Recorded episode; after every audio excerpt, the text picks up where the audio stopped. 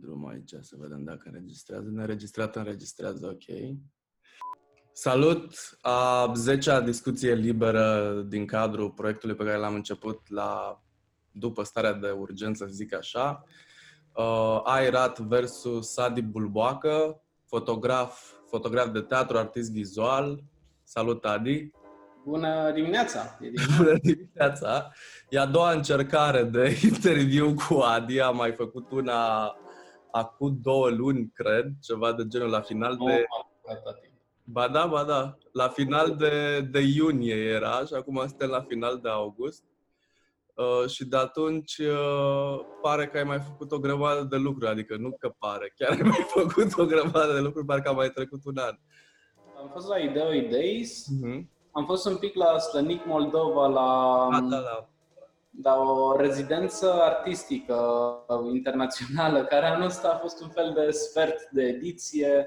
N-au mai venit artiști internaționali, că nu se, era foarte imprevizibil zborul tot ce ținea de granițe. În schimb a venit uh, Dan Perjovski și a desenat o fațadă din, din geam uh-huh. și a fost o experiență foarte mișto. Uh, mai n-am făcut mare lucru dacă mă întreb pe mine, no? nu e chiar ritmul meu. Nu e ritmul tău obișnuit ăsta? Nu, nu. Am fotografiat câteva spectacole de teatru. Uh, cam câte spectacole de teatru? Cred că trei. Bine, mai aveai, cred că două când am vorbit ultima dată. Cred că le-am numărat și pe alea. A, și pe alea? În viața de zi cu zi sunt cam trei spectacole pe săptămână. Mm-hmm. Dacă nu e festival și atunci sunt mai multe. Da, da, da. da. Uh-huh. Ai văzut uh, ceva din asta care cumva au fost gândite exclusiv pentru online? Ai reușit să vezi ceva? Am văzut și de, de cele mai multe ori au fost foarte bine gândită de la început până la capăt. Uh-huh. Crezi că e o soluție? Adică chiar dacă să zicem că revenim la o situație normală în viitor, crezi că ar trebui păstrat genul ăsta de teatru experimental așa? Experimental, da. Din punctul meu de vedere, nu, nu i-aș zice teatru. Ok. Sau da, întotdeauna cu, cu cuvântul experimental sau hibrid lângă, dar nu i-aș zice teatru cumva asta e o temă care pe mine m-a interesat foarte mult, de, încă de când eram student la film și mă trezeam că îmi place teatru mai mult. Uh-huh. Și tot făceam comparații și încercam eu să înțeleg ce îmi place într-o parte, ce îmi place în alta. Până la urmă, 10 ani mai târziu despre asta mi-am scris și licența. Un fel de uh, trăire ale spectatorului la, la teatru și la film. Și uh-huh. principalul după părerea mea, principalul element care face diferența e mm, distanța fizică și interacțiunea reală, în timp real, în, în spațiu real, dintre mhm. spectator și actor. Ok. Și uh, crezi că atunci când nu există distanța asta sau apropierea asta, să zicem. Apropierea, da. Uh, nu mai e teatru? Sau... Cred că nu e teatru, da. Ok. Adică, cred că e o formă, cum am zis, uh, de teatru, dar neapărat cu cuvântul hibrid lângă. Am înțeles. experiment lângă. Am înțeles. Deci tu cumva vezi că e bine să se întâmple, dar la nivel de experiment. Cum să... Se, se poate implementa, poate să intre în, într-o uzualitate. În Hai să nu-i zicem teatru, că Na, se face de 2000 de ani și s-a făcut uh, într-un fel uh, care a rezistat și nu degeaba. Adică cred că e o calitate extraordinară, apropierea mm-hmm. dintre spectator și performer. Mm-hmm. Uh, și poate să existe multe alte forme care să se cheme altfel, why not? adică sunt pentru, Doamne, sunt pentru experiment și evoluție, dar să facem diferența. Am înțeles s-a anunțat ieri, uh, ieri adică mm, miercuri, nu știu cât a fost, 26, 26 august. Da, că de pe 1 septembrie și na, uh, guvernul a zis că sau de pe 15 septembrie se vor deschide sălile de spectacol. Uh, vezi asta ca o decizie bună în momentul ăsta? M-am gândit foarte mult. A fost tema mea de gândire toată săptămâna. Da, adică precizarea aia că se deschid uh, pe județe, mm. corelat cu numărul de cazuri, mi se pare cea mai bună opțiune. Uh, altfel, uh, adică da, acolo unde focarele sunt aproape inexistente, unde oamenii au fost mai responsabili, unde poate s-a comunicat mai bine, poate, nu știu, au fost oamenii mai conștiincioși, mhm. da, hai să dăm drumul la uh, o, o viață mai apropiată de ce știam până la începutul anului. Mhm. Dar altfel, unde riscul e încă mare, eu sunt pentru distanțare în continuare, pentru nu știu, cred că, cred că sunt locuri în care oamenii nu au înțeles distanțarea și dacă n-au înțeles-o, trebuie impusă. Nu știu dacă asta e cel mai bun cuvânt, dar da, nu, trebuie impusă. Adică nu trebuie încurajat să facă altfel. Nu știu, numărul de infectări și numărul de decese care tot urcă da. surprinzător, uh, aproape nerealist. uh, lucrul ăsta se poate schimba doar cu da. un efort colectiv. Uh-huh. Uh, da. Uh, sunt uh, din ce în ce mai uh, pesimist. Eu care sunt definit de optimism în, uh-huh. în general. Da, nu văd, nu văd luminița. Dar... O să vină. Adică trebuie să vină la un moment dat. Dar numai uh, în cadrul unui efort colectiv. Cum a fost la Ideo? Uai, mi-a plăcut enorm. Sunt, sunt foarte mândru de echipă.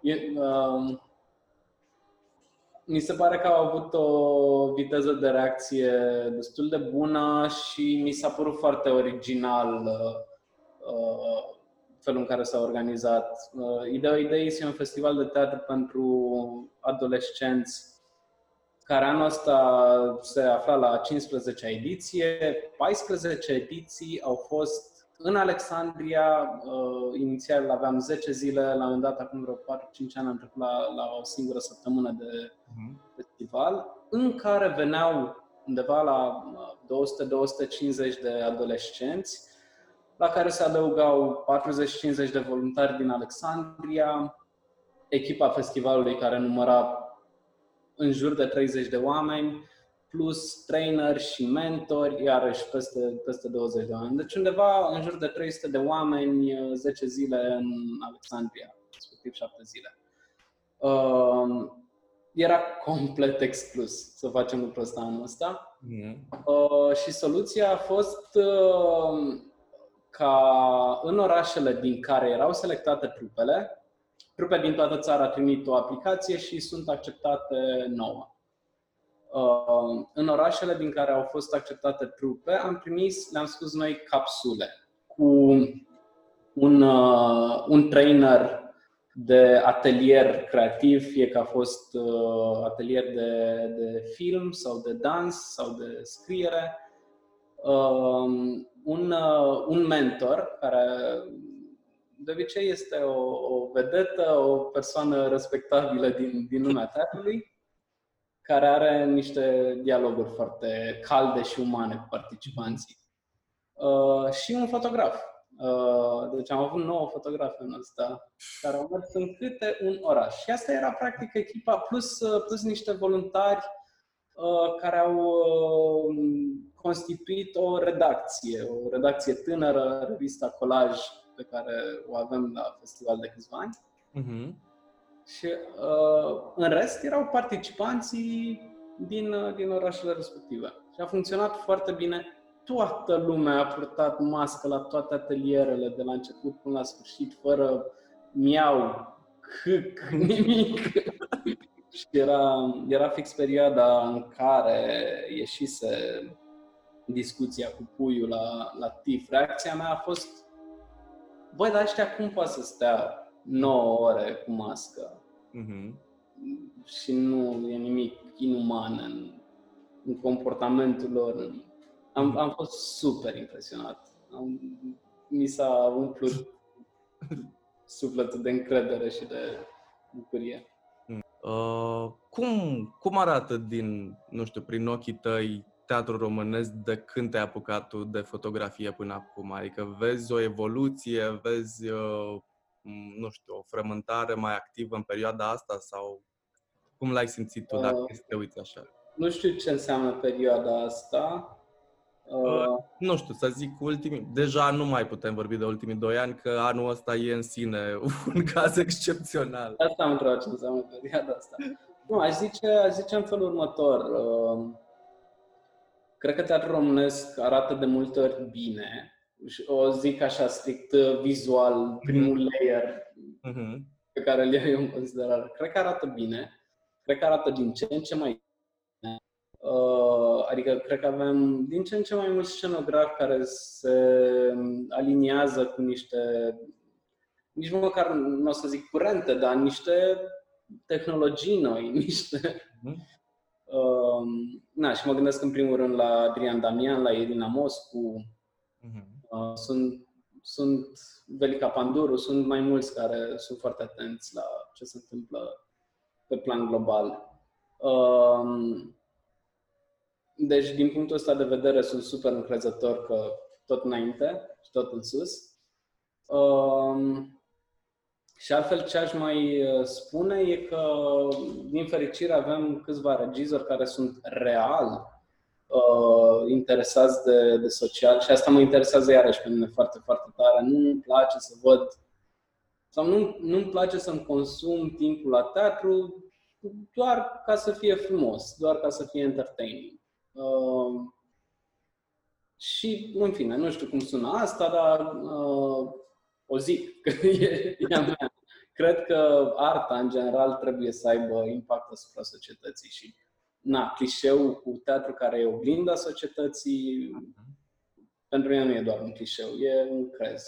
Uh-huh. Uh, și din punctul ăsta de vedere, o respect infinit pe Janina Cărbunariu, care nu știu de unde are atâta empatie.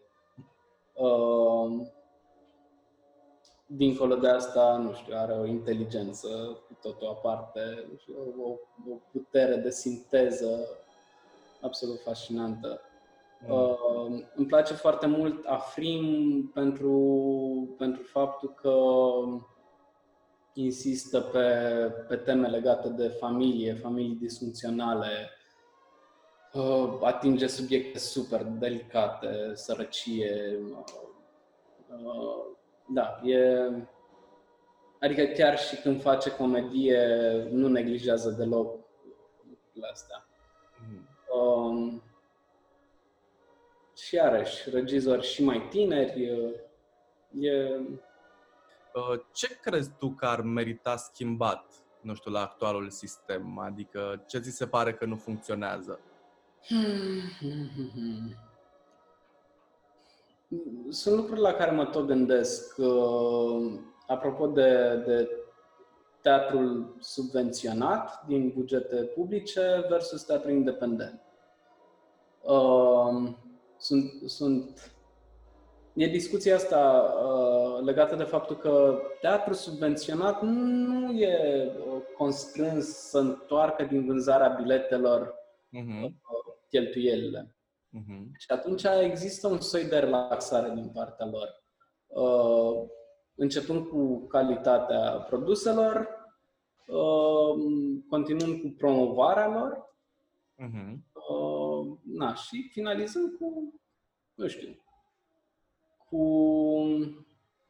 cred eu, un număr destul de mic de spectacole valoroase. Uh-huh.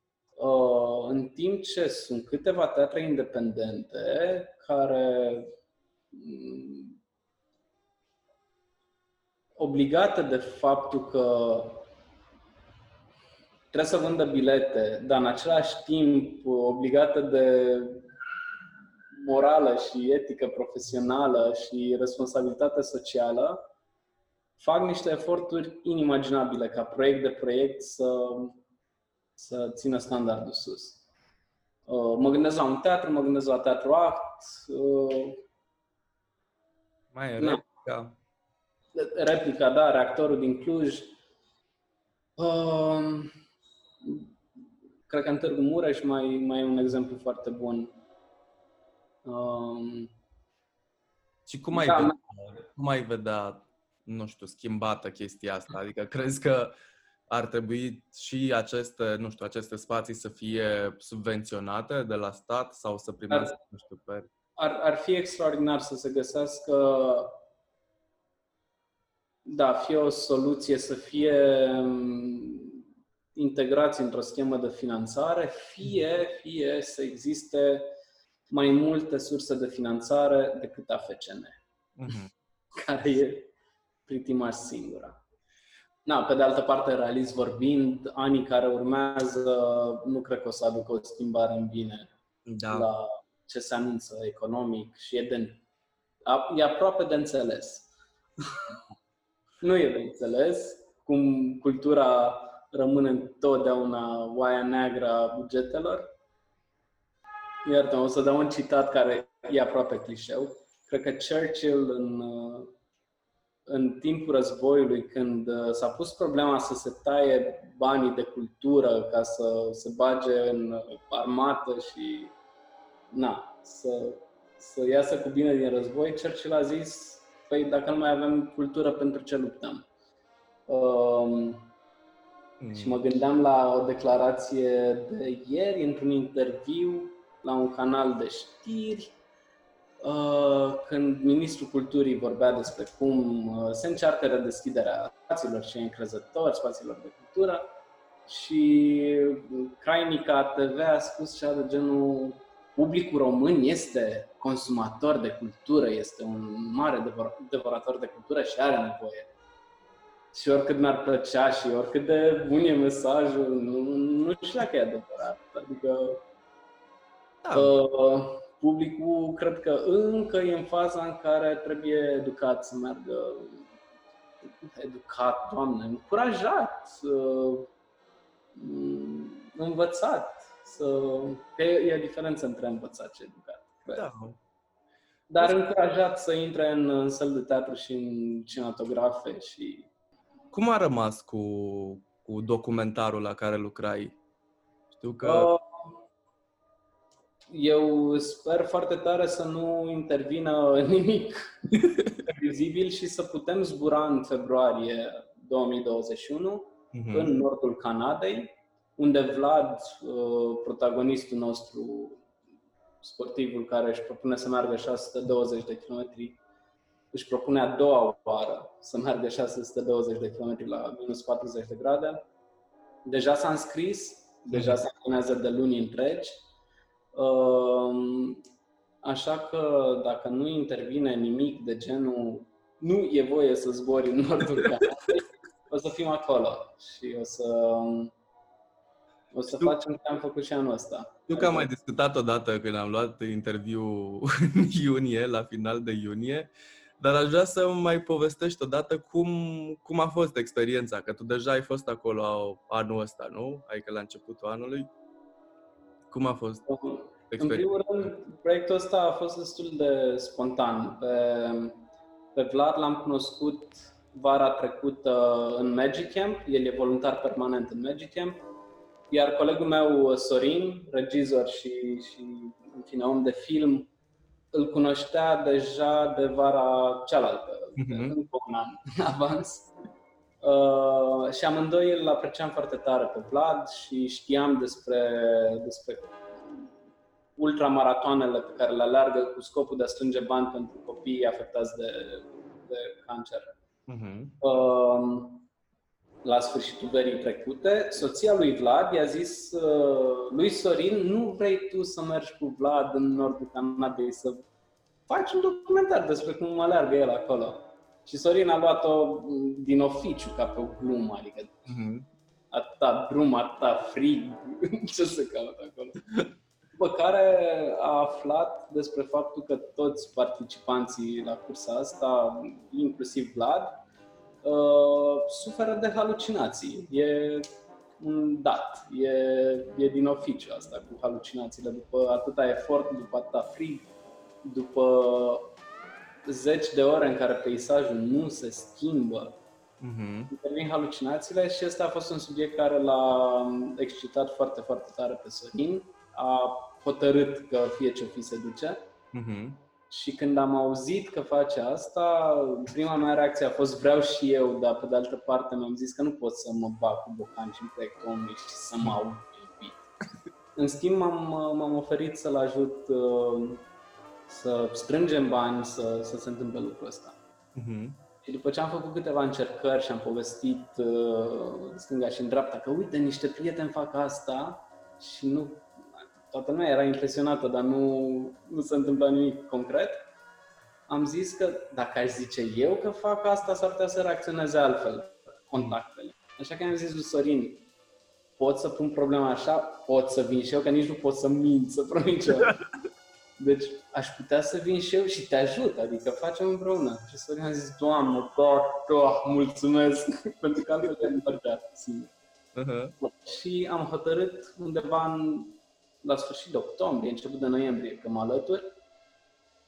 Uh, moment în care, pe lângă tot efortul de a strânge bani, parteneriate, echipament, uh, am început și o aclimatizare și o pregătire fizică, pentru că totuși știam unde ne ducem și ne-am mai și documentat peste.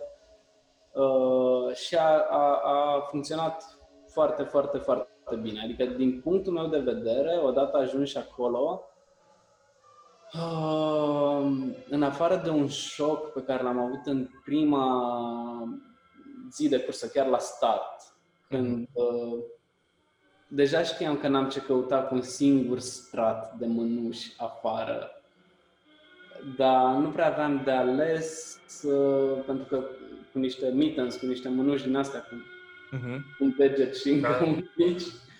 Uh, nu puteam să apăs butoane, să dau rec și să schimb o diafragmă în chestie. Așa că eram afară cu singurul strat subțire de mânuși și mâna pe un mâner din metal și în 15 minute nu simțeam nu, nu mai simțeam mâna, doar se încleștase pe mânerul ăla și uh-huh mă tot gândeam că dacă e nasol și e nasol și e nasol, e Sorin cu drona în aer. Uh-huh. În timp ce gândeam asta, uh, Sorin ridica drona și am văzut cu coada ochiului cum la un metru înălțime vine o pală de vânt și o de mașină și se rup două elice. Deci planul meu cu renunțatul la a filma startul cursei, pentru că oricum e Sorin cu drona în aer, era picat și după ce s-a dat startul și am, am filmat momentul ăsta foarte important, am intrat în mașină, nu-mi simțeam mâna uh, și a intervenit o durere despre care iarăși doar auzisem, că e foarte nasoală, dar nu aveam un termen de comparație. În momentul în care încep să ți se încălzească, să circle sângele, practic, prin, prin zonele înghețate, cred că comparația e cu durerea aia de la prins un deget în portieră, numai că sunt toate degetele și sunt da. fiecare centimetru pătrat. Și ăla a fost un, un moment critic, dar după experiența asta am și știut mai bine să am grijă uh-huh. și m-am și acomodat foarte, foarte rapid. Cel mai greu lucru a fost să,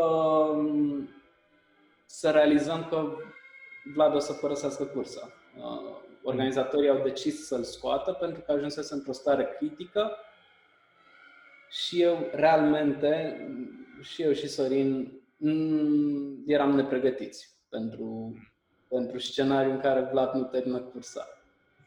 Uh, era evident că o să se întâmple de la un punct încolo uh-huh. și eram pe, pe drum în apropierea lui Vlad, când ne-am întâlnit cu organizatorii, care înainte de, a, de a-i spune lui Vlad că, că o să iasă din cursă, ne-au spus nouă, și în alea 5 minute, de la noi până la Vlad, noi tot ne gândeam, bă, poate, poate să răzgândesc. Da, asta a fost cel mai greu. Mm-hmm. Uh, în rest, am învățat enorm și de la Vlad și de la ceilalți alergători cred că m-am întors mult mai o, o să zic așa, uh-huh. brut, mult mai puternic. Adică cred că sunt o groază de nimicuri, uh, chestii mici care pot părea obstacole, care pot părea niște probleme, care acum pot fi ignorate ușor după ce am văzut acolo, după ce am văzut niște sacrificii și niște lucruri extreme. Ce te motivează de obicei să intri, nu știu, în astfel de proiecte sau să mergi na, spre zona asta de teatru? Adică ce ți atrage atenția și cumva ce te împinge să faci toate lucrurile astea? Mm, motivațiile sunt complet diferite. Ce am avut la documentar a fost uh, ceva ce, nu știu, n-am mai avut de 10-12 ani. Uh, nevoia, dorința viscerală de a spune o poveste. Uh, okay. Cred foarte tare că Vlad e, e un foarte bun model de urmat și cred la fel de tare că ducem foarte mare lipsă de modele. Uh-huh. Și atunci mi-am dorit foarte tare să fie spusă povestea lui Vlad în speranța că poate motiva niște oameni, poate, uh-huh. na, îi poate modela un pic în un sens pozitiv. Uh-huh. În ceea ce privește teatru, e mm, într-o, într-o măsură e o chestie poate egoistă, o dorință de a îmi pune o amprentă. Adică de multe ori îmi imaginez că numărul, volumul de spectacole fotografiate mm, doar prin, prin cantitate e ceva impresionant. Mm-hmm. Evident că în tot timpul ăsta, sau realist vorbind, o iau invers. Există un standard pe care îl țin sus și sub care nu permit să, să cobor, dar știu că e exponențial uh, cu atât mai impresionant cu cât numărul de spectacole fotografiate e mai mare. Mm-hmm. Deci, uh, cred că e o chestie de a mă pune pe o hartă în, nu știu, istoria recentă Păi faci parte din istoria recentă a teatrului românesc, adică mă gândesc că în vreo 50 de ani, 100 de ani, când vor apela oamenii la arhive și la tot felul de lucruri despre artiști din teatru și așa, o să apar destul de des, adică și cumva ești acolo. Îți zic, încerc pe scurt, motivația uh, concretă pe care o am și la care revin de foarte multe ori. Uh, odată ce am început să mă apropii de, de teatru, și să întâi să-l consum și în același timp să încep să-l fotografiez. Mm-hmm. Și asta era acum 10-12 ani. Um, auzeam din ce în ce mai des despre Richard al treilea, regizat de Măniuțiu, în 93, la Odeon, cu Iureș, cu costumele Doinei de Vința, and so on. Mm-hmm. Uh, și cu cât auzeam mai mult, cu atât îmi doream mai tare să văd niște imagini. Nici nu aveam pretenția de a vedea o filmare, dar voiam să văd măcar niște imagini ca să-mi fac cât de cât o idee despre ce a fost acolo. La un moment dat uh, s-a întâmplat să mă roage doamna Levința să digitalizez arhiva ei analog. Uh, erau cutii întregi de fotografii fotografii și filme care trebuiau uh, scanate sau fotografiate ca să scoată un album. Mm-hmm. L-am, uh, uh, și am stat vreo două săptămâni la uh, Diana Levința acasă și am tot fotografia cutii peste cutii și la un moment dat am ajuns la cutiile cu fotografii din Richard al treilea. Deci dacă, dacă de obicei intrau 3-4 proiecte într-o cutie, aici erau 3-4 proiecte doar pentru uh-huh. Richard. 3-4 cutii pentru proiectul ăsta. Și uh, le vedeam cum vin și mă gândeam, sunt atât de aproape să văd niște imagini și să înțeleg ce a fost cu spectacolul ăla. Și încep și trec prin imagini mișcate, imagini portocalii, imagini cu blitz, imagini uh, din tot ce putea fi mai rău în fotografii și eram foarte demoralizat când am găsit un tank de 23 de fotografii alb-negru foarte bune, făcute de un fotograf britanic, am înțeles, și am păstrat una, o să o aduc. uh-huh. Super. E, e semnată. Ah, ok. și Faină. A fost uh, momentul în care am știut exact de ce fac asta, de, de ce arhivez cu atâta uh, nu știu, obsesie, dacă nu e prea mult spus. Mhm. Mă gândesc că dacă cineva o să fie vreodată curios să vadă cum arăta visul unei nopți de vară făcut de Afrim acum deja 8 ani, dacă nu mai mult, la Iași, o să aibă acces la niște imagini Mhm. care îi fac cinste, care măcar, uh, nu știu, sunt fidele. Mhm. Asta e gândul. Mhm. Asta e motivația. Păi bine. Mulțumesc frumos. Și eu îți mulțumesc. Mersi. Bruh.